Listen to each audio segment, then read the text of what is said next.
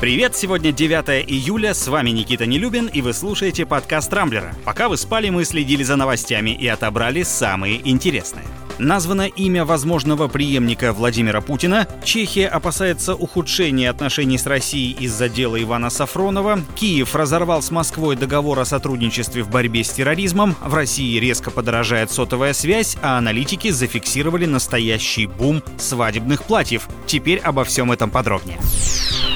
Стало известно имя возможного преемника Владимира Путина на посту президента России. И тут, к сожалению, никаких сюрпризов. Одним из наиболее вероятных кандидатов назван Дмитрий Медведев. Такую версию высказал главный редактор радиостанции «Эхо Москвы» Алексей Венедиктов. По его словам, бывший премьер-министр является одним из самых лояльных сторонников Путина, а должность зампреда Совета Безопасности является отнюдь не ссыльной, а скорее резервной. К тому же, находясь в определенной тени, Медведев выведен из-под критики.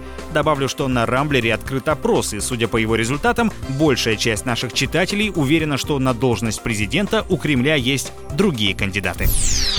Дело советника Роскосмоса Ивана Сафронова продолжает оставаться одной из самых обсуждаемых тем на этой неделе. Напомню, два дня назад бывшего журналиста «Ведомостей» и «Коммерсанта» арестовали по подозрению в госизмене. По версии ФСБ, в 2012 году Сафронов якобы был завербован спецслужбами Чехии, которым впоследствии передал сведения о военно-техническом сотрудничестве России со странами Африки, а также о деятельности наших вооруженных сил на Ближнем Востоке. Теперь в Чехии опасаются, что дело Сафронова может существенно существенно подпортить двусторонние дипломатические отношения.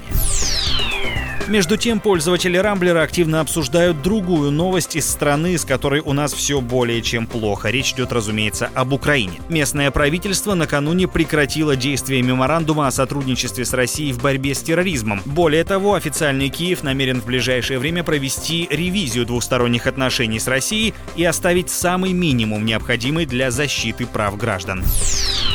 Мобильная связь в России может резко подорожать. Во втором полугодии расценки вырастут сразу на 14%. Такой прогноз сделали аналитики агентства Content Review, основываясь на предыдущих корректировках тарифов, которые проводили сотовые операторы. Причем эксперты не учитывали возможного повторения вспышки коронавируса. Добавлю, на сегодня в пятерку регионов с самой доступной мобильной связью входят Ямало-Ненецкий округ, Сахалин, Югра, а также Ярославская и Магаданская области. А вот самые высокие тарифы на Северном Кавказе и в Калмыкии. Тем временем в России зафиксирован настоящий бум на свадебные платья. По данным крупнейшего в стране оператора фискальных данных, после снятия режима самоизоляции продажи подвенечных нарядов подскочили более чем втрое.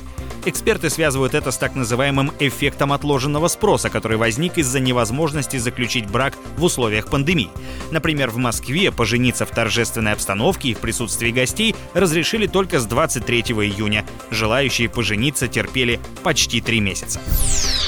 На этом пока все. С вами был Никита Нелюбин. Не пропускайте интересные новости, слушайте и подписывайтесь на подкаст по ссылкам в описании. Увидимся на rambler.ru. Счастливо!